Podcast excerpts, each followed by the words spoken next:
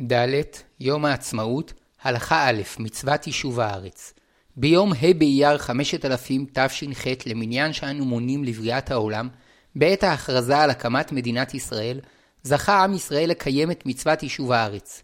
ואף שגם לפני כן כל יהודי ויהודי שהתגורר בארץ ישראל קיים מצווה בישיבתו, ואמרו חכמים, לעולם ידור אדם בארץ ישראל ואפילו בעיר שרובה עובדי כוכבים, ואל ידור בחוץ לארץ ואפילו בעיר שרובה ישראל, שכל הדר בארץ ישראל דומה כמי שיש לו אלוה, וכל הדר בחוץ על הארץ דומה כמי שאין לו אלוה. מכל מקום, עיקר המצווה היא לכלל ישראל, שהארץ תהיה בריבונות ישראל, והמצווה על כל יחיד לגור בארץ היא ענף מהמצווה הכללית המוטלת על כלל ישראל. וזהו שנאמר, והורשתם את הארץ וישבתם בה, כי לכם נתתי את הארץ לרשת אותה. הורשתם, הכוונה כיבוש וריבונות, וישבתם, הכוונה ליישבה, שלא תהיה שממה. וכן נאמר, וירישתם אותה וישבתם בה. וכך הגדיר הרמב"ן את המצווה. נצטווינו לרשת את הארץ אשר נתן האל יתעלה לאבותינו לאברהם, ליצחק וליעקב, ולא נעזבנה ביד זולתנו מן האומות או לשממה. מצווה זו מוטלת על עם ישראל בכל הדורות, אלא שבמשך תקופה ארוכה היינו אנוסים, ולא הייתה ידנו תקיפה לקיים את המצווה, שלא היה לנו צבא וכלי נשק לכבוש את ארצנו וליישבה. בחסדי השם על עמו, בדורות האחרונים החלה הרוח הלאומית להתעורר. יהודים הלכו ונתקבצו לארץ, נטעו בה עצים, פיתחו את כלכלתה, התארגנו והקימו כוח מגן, נאבקו בשלטון הזר, וכך כאשר המנדט הבריטי הסתיים, יכלו נציגי הציבור שלנו להכריז על הקמת מדינת ישראל. מאז, עם ישראל התחיל לקיים את מצוות יישוב הארץ. אמנם עדיין לא כל הארץ בידינו, ועדיין אנו תלויים במידה מסוימת באומות העולם, אבל חזרנו לקיומה הממשי של מצוות יישוב הארץ. וכן מצינו בהלכה, שדין האבלות על חורבן הארץ תלוי בריבונות, שכן תקנו חכמים שכל הרואה ערי יהודה בחורבנן, יאמר ערי קודשך היו מדבר, ויקרא את בגדו. ובהרו הפוסקים שהגדרת החורבן תלויה בשלטון, שכל זמן שהארץ נשלטת בידי נוכרים, אפילו אם רוב תושבי אותן הערים יהודים, הרי הן נחשבות חרבות וקוראים על ראייתן. ואם הן תחת ריבונות ישראל, אפילו אם רוב תושביהן גויים, אין הן נחשבות חרבות, ואין קוראים על ראייתן. וכבר הפליגו חז"ל בשבח מצוות יישוב הארץ, עד שאמרו עליה שהיא שקולה כנגד כל המצוות. יום העצמאות, ד', הלכה ב', התחלתא דגאולה וקידוש השם. בהקמת המדינה הוסרה חרפת הגלות. דורות על דורות נדננו בגלות, עברנו השפלות איומות, שוד ורצח.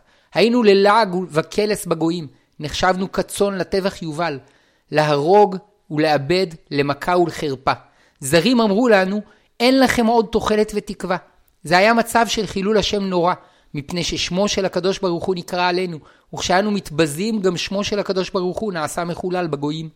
נביאי ישראל התנבאו בשם השם, ולקחתי אתכם מן הגויים, וקיבצתי אתכם מכל הארצות, והבאתי אתכם אל אדמתכם, ובנו בתים, וישבו, ונטעו חרמים, ואכלו פריים. עוד תטעי חרמים בערי שומרון, נטעו נוטעים וחיללו. והארץ הנשמה תעבד, תחת אשר הייתה שממה להן כל עובר. ואמרו, הארץ הלזו הנשמה הייתה כגן עדן, והערים מחורבות, והנשמות והנהרסות בצורות ישבו. ושבתי את שבות עמי ישראל, ובנו ערים נשמות, וישבו, ונטעו חרמים, ושתו את ינם, ועשו גנות, ואכלו את פריהם, ונטעתים על אדמתם, ולא ינטשו עוד מעל אדמתם אשר נתתי להם, אמר השם אלוקיך. אבל אחר שעברו כל כך הרבה שנים, ודבר השם לא התקיים, התגבר חילול השם בעולם, ושונאי ישראל כבר גמרו בדעתם כי אבד הסיכוי שעם ישראל יחזור לארצו. ואף חז"ל הפליגו מאוד בנס קיבוץ הגלויות, עד שאמרו, גדול קיבוץ גלויות כיום שנבראו השמיים וארץ. והנה אירע הנס, דבר השם קם.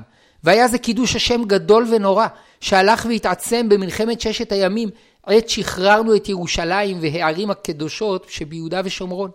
תהליך זה של קיבוץ הגלויות והפרחת השממה, שקיבל דחיפה עצומה בעת הקמת המדינה, הוא התחלת הגאולה. וכפי שאמר רבי אבא, אין לך קץ מגולה מזה, שנאמר, ואתם הרי ישראל ענפיכם תיתנו ופריכם תישאו לעמי ישראל כי קרבו לבוא. ופרש רש"י, כשתיתן ארץ ישראל פריה בעין יפה, אז יקרב הקץ, ואין לך קץ מגולה יותר. ואומנם עדיין יש דברים רבים לתקן, לצערנו לא זכינו לחזור בתשובה שלמה ולעלות כולנו לארץ ישראל. אבל כבר לימדונו חז"ל שיש גאולה של אחישנה על ידי חזרה בתשובה שלמה, ויש גאולה של בעיטה דרך תהליכים טבעיים. היינו שגם אם ישראל לא יחזרו בתשובה, כשיגיע הקץ יתחילו תהליכים טבעיים שיהיו מלווים בסיבוכים וייסורים קשים שיגרמו לעם ישראל לחזור לארץ ולבנותה, וכך נתקדם שלב אחר שלב עד הגאולה השלמה. ייסורים אלו שדוחפים את תהליך הגאולה הם חבלי משיח, וככל שנתחזק יותר ביישוב הארץ ונחזור בתשובה שלמה, כך יתמתקו חבלי משיח ויבואו לנו החבלים בנעימים. ועל גאולה בדרך זו אמרו חכמים, כך היא גאולתם של ישראל. בתחילה קמעה קמעה, כל מה שהיא הולכת היא רבה והולכת. וכך מבואר בתורה ובנביאים, שסדר הגאולה כך הוא. בתחילה תהיה תשובה קטנה, ועם ישראל יתקבץ לארצו, והארץ תחל לתת את פריה, ואחר כך יערה עלינו השם רוח ממרום, עד שנחזור בתשובה שלמה. ד' יום העצמאות, הלכה ג' הצלת ישראל. ביום העצמאות ניצל עם ישראל מעבדות לחירות, מעבדות של שעבוד מלכויות על כל הכרוך בכך לעצמאות מדינית.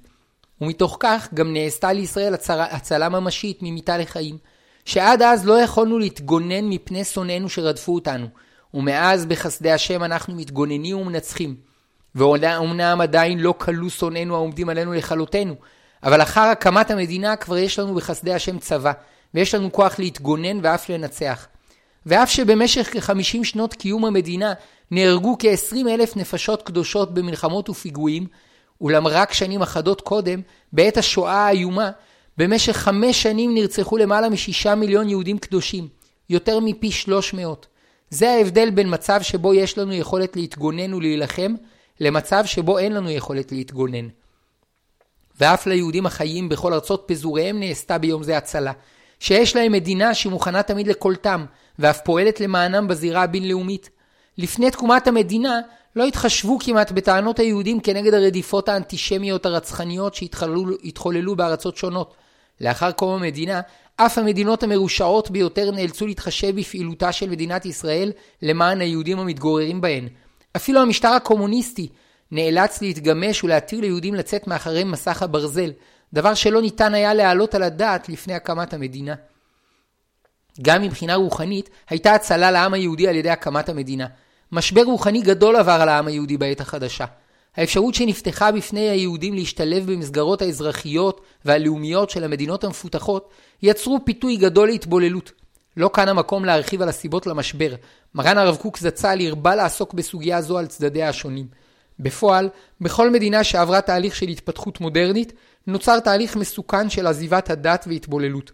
תהליך שמאיים על עצם קיום הקהילות היהודיות בגולה. ההתבוללות התחילה כבר לפני כ-200 שנה במערב אירופה, התפשטה לאחר מכן בהדרגה למזרח אירופה ולערי הבירה של המדינות הערביות המפותחות יותר. בקהילה היהודית הגדולה שבאמריקה, רוב הצעירים היהודים נישאים לגויים. גם הנישאים ליהודים מולידים מעט מאוד צאצאים. במציאות הזו, הקהילות היהודיות שבגולה הולכות ונעלמות. רק במדינת ישראל האוכלוסייה היהודית גדלה, ותופעת ההתבוללות קטנה יחסית. יתר על כן, אחוז היהודים הקשורים לתורה ולמצוות במדינת ישראל גבוה מכל קהילה יהודית אחרת בעולם. גם הצלה רוחנית זו נעשתה בזכות הקמת המדינה, שאפשרה את קיבוץ הגלויות ומנעה בעצם קיומה את פיתויי ההתבוללות. נמצא אם כן שבשלוש קדושות נתעטר יום העצמאות. בקדושת מצוות יישוב הארץ, בקידוש השם לעיני העמים בהתחלת הגאולה, ובקדושת הצלת ישראל קדושים. ד' יום העצמאות, הלכה ד', שלוש השבועות. נאמר, השבעתי אתכם בנות ירושלים בצבאות או בעילות השדה, אם תעירו ואם תעוררו את האהבה עד שתחפץ. ודרשו על כך חכמים, ששלוש שבועות השביע הקדוש ברוך הוא, שתיים את ישראל, שלא יעלו בחומה ולא ימרדו באומות, ואחת את הגויים, שלא ישעבדו את ישראל יותר מדי. אחר כך הוסיפה הגמרא עוד שלוש שבועות שהשביע הקדוש ברוך הוא את ישראל. שלא יגלו את הקץ, ושלא ירחקו את הקץ, ושלא יגלו הסוד לנוכרים. עוד אמר רבי אלעזר, אמר להם הקדוש ברוך הוא לישראל, אם אתם מקיימים את השבועה המוטב, ואם לאו, אני מתיר את בשרכם כצבאות וכעילות השדה. רבי יצחק די ליאון, בעל ספר מגילת אסתר, למד שמשמעות השבועות שלא נמרוד באומות ללכת לכבוש את הארץ בחוזקה, וזו הכוונה שלא יעלו בחומה, ומכך הסיק שאין מצווה ליישב את הארץ עד בוא המשיח. אולם לדעת שאר גדולי הראשונים והאחרונים, מצוות יישוב הארץ קבועה וקיימת בכל הזמנים, כפי שכתב הרמב"ן, וכפי שנפסק בשולחן ערוך, וכפי שכתב בפתחי תשובה. נמצא אם כן, שאין ללמוד מהגדה זו שמצוות יישוב הארץ אינה קיימת בזמן הזה. פירושים רבים נאמרו על משמעותן של שלוש השבועות, והעולה מכמה פירושים שאין לדחוק את הקץ ולעלות לארץ ביד חזקה בלא לשקול את השיקולים הריאליים, שכן יש חשש שמא מתוך מועקת הגלות והציפייה הארוכה לגאולה, יעפילו לעלות לארץ בלא יכולת מעשית לבנותה ולעמוד כנגד אומות העולם, ואזי ההעפלה תגרום לחורבן ומשבר ולא להתחלת הגאולה.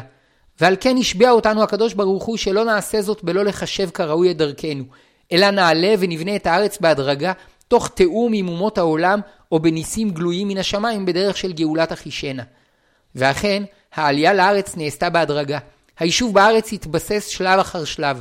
במקביל, נעשתה פעילות דיפלומטית על ידי ההסתדרות הציונית, עד שגם אומות העולם הכירו בזכותו של העם היהודי לשוב לארצו ולבנות בו את ביתו הלאומי. וכן אחר, וכך אכן כתב רבי מאיר שמחה מדווינקס זצ"ל, אחר הסכמת האומות בסן רמו, כיסר פחד השבועות. ד. יום העצמאות, הלכה ה' קביעת יום טוב לדורות ביום העצמאות. מצווה לקבוע יום טוב לשמחה והודאה להשם ביום שנעשית לישראל תשועה. ועל סמך זה נקבעו פורים וחנוכה כימים טובים לדורות. ואף שיש איסור להוסיף מצוות על מה שכתוב בתורה, מכל מקום מצווה זו נלמדת בקל וחומר. ומה ביציאת מצרים שניצלנו מעבדות לחירות, נצטווינו לחוג את הפסח ולומר שירה בכל שנה ושנה, קל וחומר בפורים שניצלנו ממיתה לחיים. ועל סמך זה קבעו את חנוכה. ובאר החתם סופר, שכיוון שמצווה זו נלמדת בקל וחומר, היא נחשבת כמצווה מהתורה. אלא שמהתורה אין הדרכה מפורטת כיצד לעשות יום טוב, וכל שעושה בהם איזה זכר לתשועה, יוצא ידי המצווה מהתורה. וחכמים הם שקבעו לקרוא את המגילה ולעשות משתה ומשלוח מנות ומתנות לאביונים בפורים, ולהדליק נרות בחנוכה. וכן נהגו ישראל בקהילות רבות, שקבעו ימי שמחה לזכר ניסים שנעשו להם. בקהילות רבות קראו לימים אלו על שם חג הפורים, כגון פורים פרנקפורט, פורים טבריה, ויש מקומות שנהגו באותם ימים לערוך משתה ומשלוח מנות ומתנות לאביונים. וכתב מהר"ם אל שקר שיש לקביעת אותן הקהילות תוקף, וכל זרעם חייבים לקיימם גם אם יעברו לגור בקהילות אחרות, וכן פסקו עוד אחרונים. וכך כתב הגאון הגדול רבי משולם רטה, הנה אין ספק שהיום ההוא, ה' באייר, שנקבע על ידי הממשלה וחברי הכנסת, שהם נבחרי רוב הציבור, ורוב גדולי הרבנים, לחוג אותו בכל הארץ זכר לנס של תשועתנו וחירותנו, מצווה לעשותו שמחה ויום טוב ולומר הלל. ד. יום העצמאות הלכה ו' אמירת הלל מצווה לומר הלל בימים מיוחדים כדי להודות ולהלל להשם על הניסים שעשה עמנו. ראשונים לכל, לכל הם הימים הטובים שנצטווינו עליהם בתורה, פסח, שבועות וסוכות, שבהם אנו זוכרים את הניסים והחסדים שעשה השם עמנו בהוציאו אותנו ממצרים, ונתן לנו את התורה והוליכנו במדבר לארץ ישראל. וכן תקנו לומר הלל בכל ימות החנוכה, וכפי שמובא בברייתא, ומה ראו לגמור בהם את ההלל? ללמדך שכל תשועה ותשועה שעשה הקדוש ברוך הוא לישראל, הם מקדימין לפניו בהלל ובשבח. וכך הוא אומר בספר עזרא, ויענו בהלל ובהודות להשם כי טוב וגומר. וכן מבואר בתלמוד, שאחר נס קריאת ים סוף, נביאים שביניהם תקנו להם לישראל שיהיו אומרים הלל על כל פרק ופרק, וכל צרה וצרה שלא תבוא עליהן. ולכשנגאלין, אומרים אותו על גאולתן. ופרש רש"י שעל פי זה תקנו חכמים בימי הבית השני לומר הלל בחנוכה. ואם כן יוצא, שעלינו לומר הלל על הנס שעשה השם לנו ביום העצמאות, שבו ניצלנו מהצרה הגדולה ביותר, מצרת הגלות והשעבוד לזרים, שגרמה לכל הגזרות והרציחות האיומות במשך אלפיים שנה. וצריכים להיזהר מאוד שלא להיות כפויי טובה לקדוש ברוך הוא, ואמרו חכמים, כל המודה בניסו, זוכה ונעשה לו נס אחר. ומנגד, אם לא נודה, נרחיק את הגאולה חס וחלילה.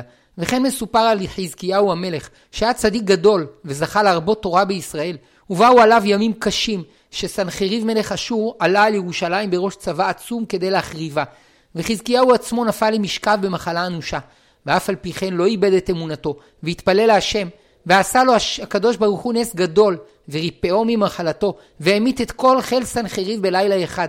באותה שעה ביקש הקדוש ברוך הוא לעשות את חזקיהו משיח ואת סנחריב לגוג ומגוג ולהביא גאולה לעולם. אך חזקיהו לא אמר שירה, היינו הלל, על גאולתו.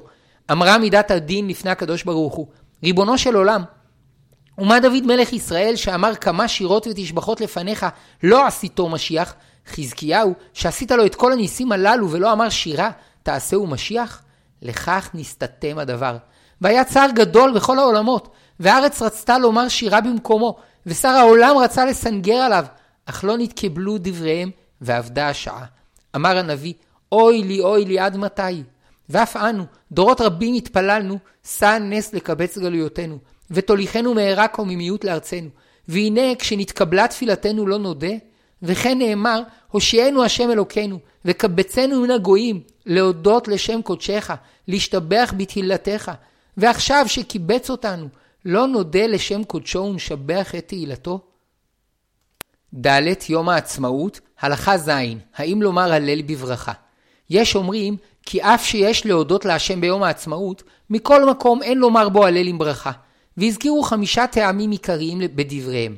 א', לפי דעת החידה, על פי כמה ראשונים, הלל עם ברכה אפשר לומר רק כאשר נעשה נס לכל ישראל. ובארץ ישראל ביום העצמאות היו רק מקצת ישראל. ב', יש להודות רק על הצלה שלמה, ועדיין אנחנו מאוימים על ידי אויבינו מסביב. ג', מפני המצב הרוחני של ראשי המדינה ורבים מאזרחיה. ד', מפני שיש לחוש לדעה הסוברת שאין לומר הלל, אלא כאשר נעשה נס גלוי כדוגמת נס פח השמן, ובהקמת המדינה הנס היה טבעי.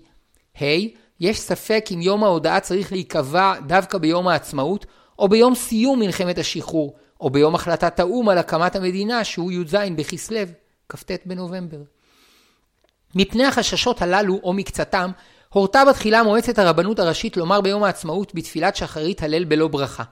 אולם לאחר שהמדינה הגיעה לשנתה ה-26 וכבר זכינו לשחרר את יהודה ושומרון, ואף ממלחמת יום הכיפורים יצאנו בניצחון גדול, למרות תנאי הפתיחה הקשים, וכבר יותר משלושה מיליון יהודים התגוררו בארץ, פי חמישה ממספרנו בעת הקמת המדינה, חזרה ונתכנסה מועצת הרבנות הראשית ביוזמת הרב הראשי לישראל, הרב שלמה גורן זצ"ל, בכ"ה ניסן תשל"ד, לדון באמירת הלל ביום העצמאות. והוחלט ברוב דעות שיש מקום גדול לומר בתפילת שחרית של יום העצמאות הלל שלם בברכה. על פי זה הנהיג מורנו ורבנו הרב צבי יהודה הכהן קוק זצ"ל לומר הלל בברכה בישיבת מרכז הרב, וכן נוהגים כל תלמידיו. ועל מה שחששו שאין לומר הלל אלא על נס שנוגע לכל ישראל, בהרו שהקמת המדינה היא הצלה לכלל ישראל. ועוד שיושבי ארץ ישראל נחשבים ככלל ישראל. וזה שיום ההודעה נקבע דווקא ביום העצמאות, מפני שהוא היה יסוד ההצלה והישועה. ד. יום העצמאות, הלכה ח' שהחיינו והלל בלילה. לדעת הגאון רבי משולם רטה, הואיל ויום העצמאות הוא יום טוב שבו נעשתה תשועה לישראל, ראוי לברך שהחיינו על היום, כשם שמברכים שהחיינו בכל החגים ובכללם פורים וחנוכה. לדעתו החובה לברך שהחיינו תלויה בשמחה, ולכן מי שאינו שמח במיוחד, רשאי לברך שהחיינו ביום עצמאות, אבל אינו חייב. ומי שנהנה ושמח מתקומת המדינה, חייב לברך שהחיינו ביום העצמאות. ולדעת רבים, אין לברך שהחיינו ביום העצמאות, מפני שתיקנו חכמים לברך שהחיינו רק על ימים טובים שיש בהם איסור מלאכה, כגון רגלים וראש השנה ויום כיפור, ומה שמברכים שהחיינו בפורים ובחנוכה, שאין בהם איסור מלאכה, אינו על עיצומו של יום, אלא על המצווה המיוחדת שבהם. בפורים על מקרא מגילה, ובחנוכה על הדלקת נרות. אבל על עיצומו של יום, שאין בו איסור מלאכה, אין לברך שהחיינו.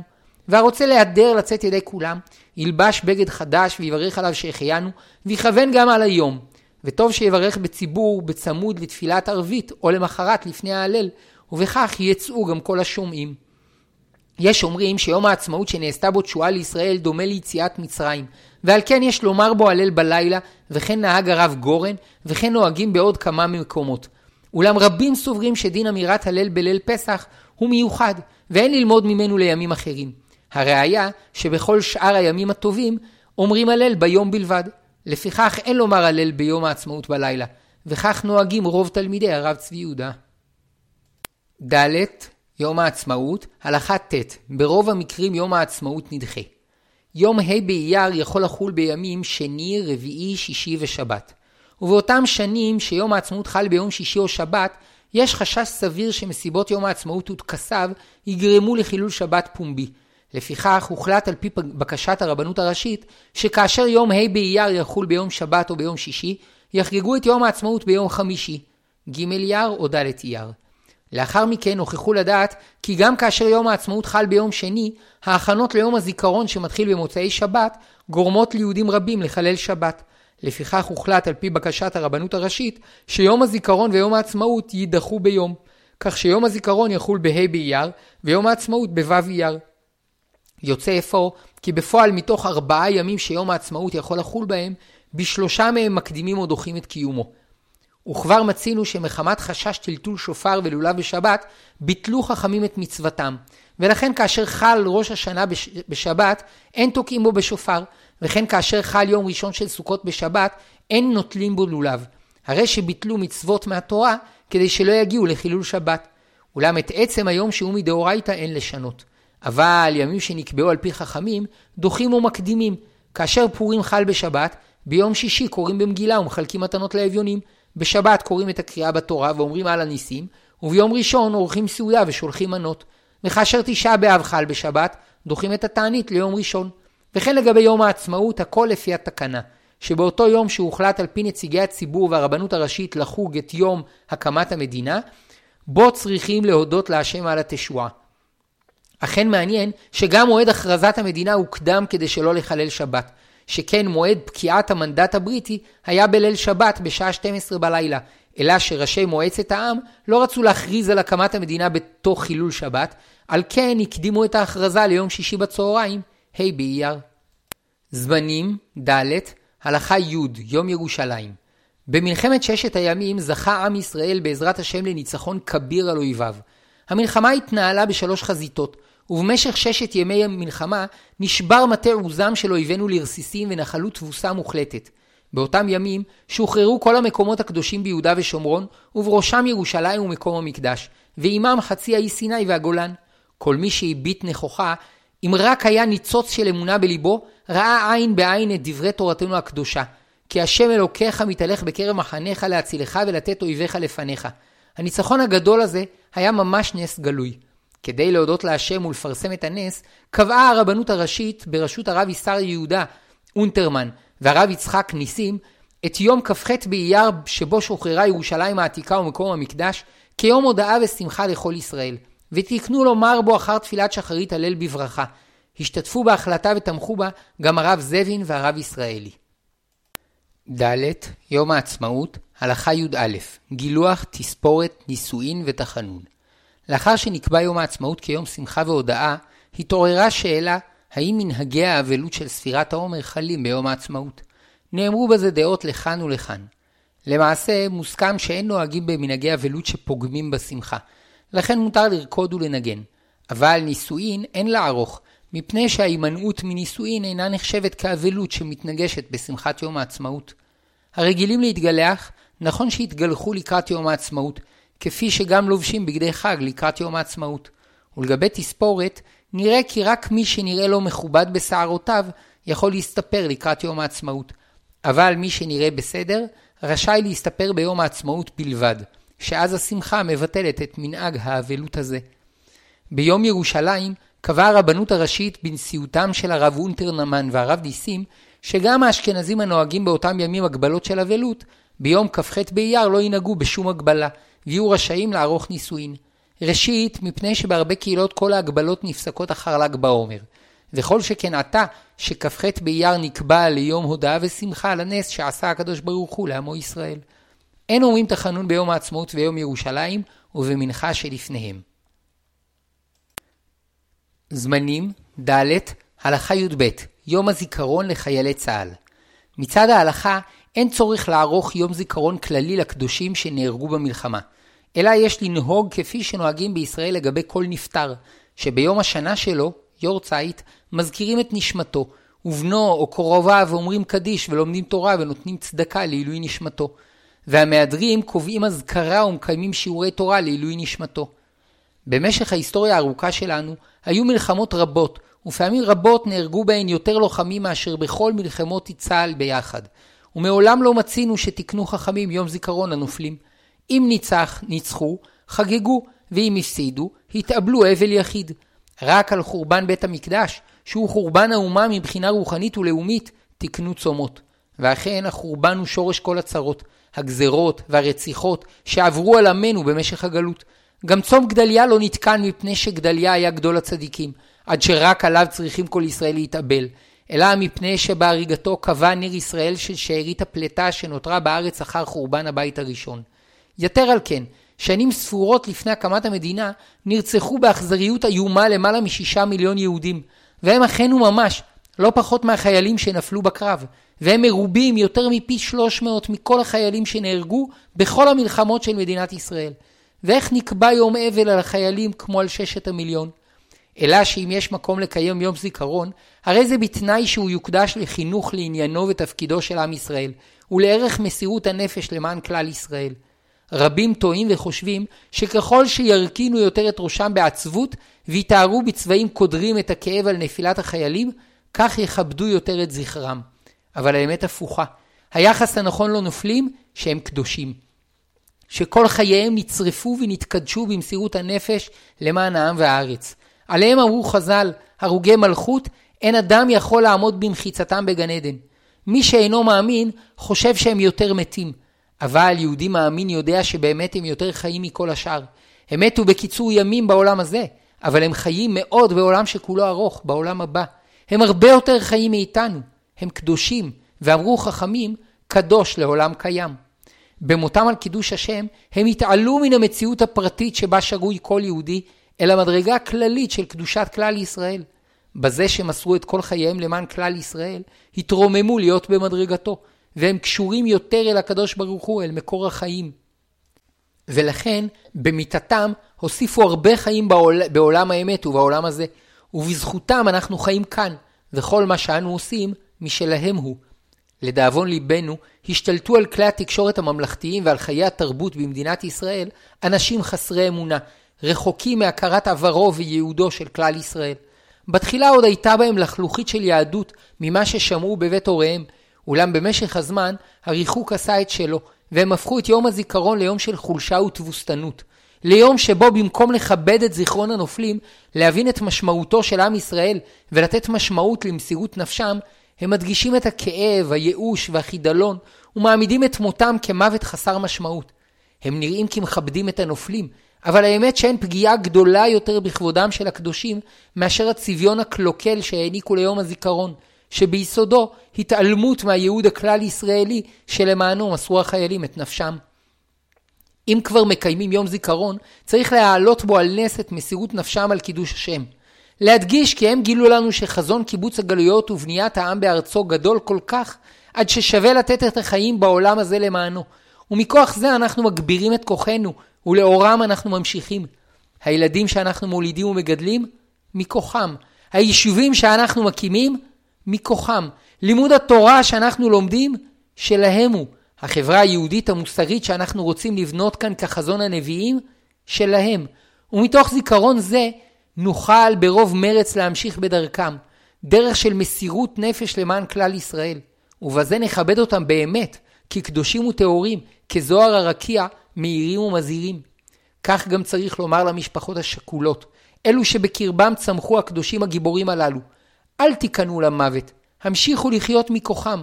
אל תרכינו את ראשכם, אלא זיקפו את קומתכם מאוד לכבודם. הרימו את מבטכם אל מעבר לאופק הרגיל, אל חזון הגאולה ואחרית הימים. וגם אם בעיניכם דמעות, אלו דמעות של גדולה. זמנים, ד', הלכה י"ג, צפירה ודומיה ביום הזיכרון לחללי צה"ל. בחוק יום הזיכרון קבעה הכנסת כי היום שלפני יום העצמאות יהיה יום זיכרון גבורה ללוחמי צבא הגנה לישראל שנתנו נפשם על הבטחת קיומה של מדינת ישראל וללוחמי מערכות ישראל שנפלו למען תקומת ישראל, להתייחדות עם זכרם ולהעלאת מעשה גבורתם. יקוימו אזכרות, עצרות עם וטקסי התייחדות במחנות הצבא ובמוסדות החינוך. הדגלים על הבניינים הציבוריים יורדו לחצי התורן. כמו כן נקבע כי ביום הזיכרון תהא בכל רחבי המדינה דומייה של שתי דקות בהן תשבות כל העבודה ותיפסק כל תנועה בדרכים. לקיום דקות הדומייה נשמעת ספירה בכל רחבי הארץ, והציבור נוהג לעמוד לכבוד הנופלים.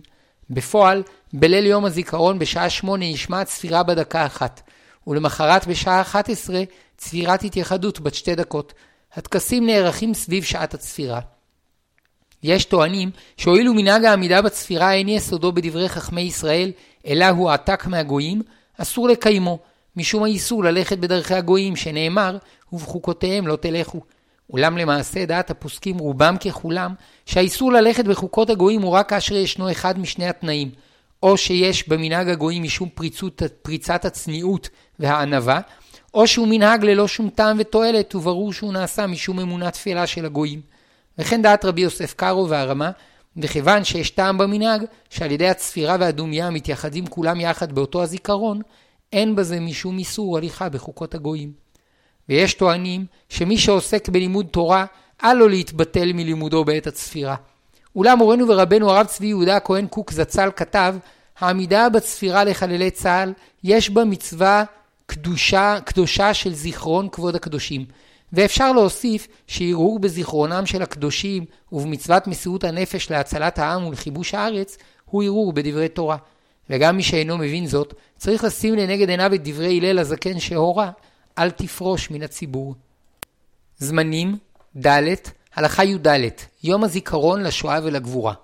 קבעה הכנסת בחוק כי בכ"ז בניסן יתקיים יום זיכרון לשואה ולגבורה. להתייחדות עם זכר השואה, שהמיתו הנאצים ועוזריהם על העם היהודי ועם זכר מעשי הגבורה ומעשי המרד בימים ההם. תהא בכל רחבי המדינה דומייה של שתי דקות, בהן תשבות כל עבודה ותיפסק כל תנועה בדרכים. יקוימו אזכרות, עצרות עם וטקסי התייחדות במחנות הצבא ומוסדות החינוך. הדגלים על הבניינים הציבוריים יורדו לחציית תורן. תוכניות השידורים ברדיו יביעו את ייחודו של היום. שתי דקות הדומייה מתקיימות בשעה 11 בבוקר, וסביבן נערכים הטקסים. אולם שלא כיום הזיכרון לחללי צה"ל, שהרבנות הראשית הסכימה לקיומו, יום השואה בכ"ז בניסן נקבע שלא על דעת חכמים, וזאת מפני שחודש ניסן הוא חודש של שמחה, וכפי שנקבע להלכה, שבכל חודש ניסן אין אומרים תחנונים ונפילת אפיים, ואין קובעים בו תענית ציבור. ובהלוויה שבחודש ניסן אין אומרים הספדים. ואין אומרים בכל חודש ניסן אזכרת נשמות, ורבים נוהגים שלא ללכת לבית הקברות בחודש ניסן. ומי שיש יורצייט לקרובו בחודש ניסן, עולה, עולה לקברו בערב ראש חודש.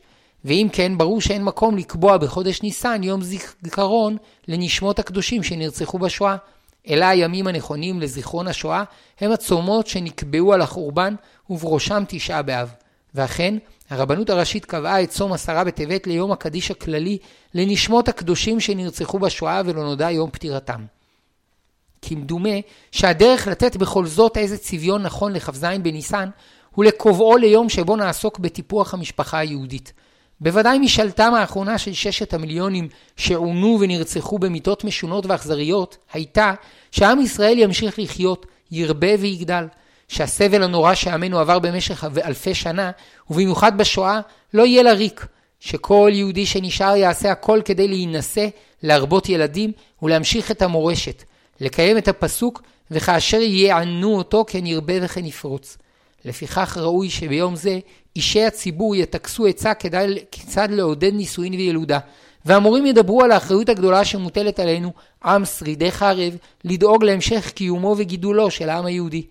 וכן לעניין הצפירה, אם בשעת הצפירה נחשוב כיצד לעודד את צמיחתו של העם היהודי לזכרם, לא יהיה בכך ביטוי של אבל והזכרת נשמות, אלא ביטוי של תקומה והתחדשות המתאים לחודש ניסן. כמו כן, אין בערעורים האלה ביטול תורה, ומכל מקום, גם מי שאינו חושב על כך, לא יפרוש מהציבור. בעזרת השם, בקרוב ישובו שופטינו כבראשונה, ושאלה זו תעמוד לפניהם, והם יורו כיצד ומתי ראוי לציין את זכרם של הקדושים.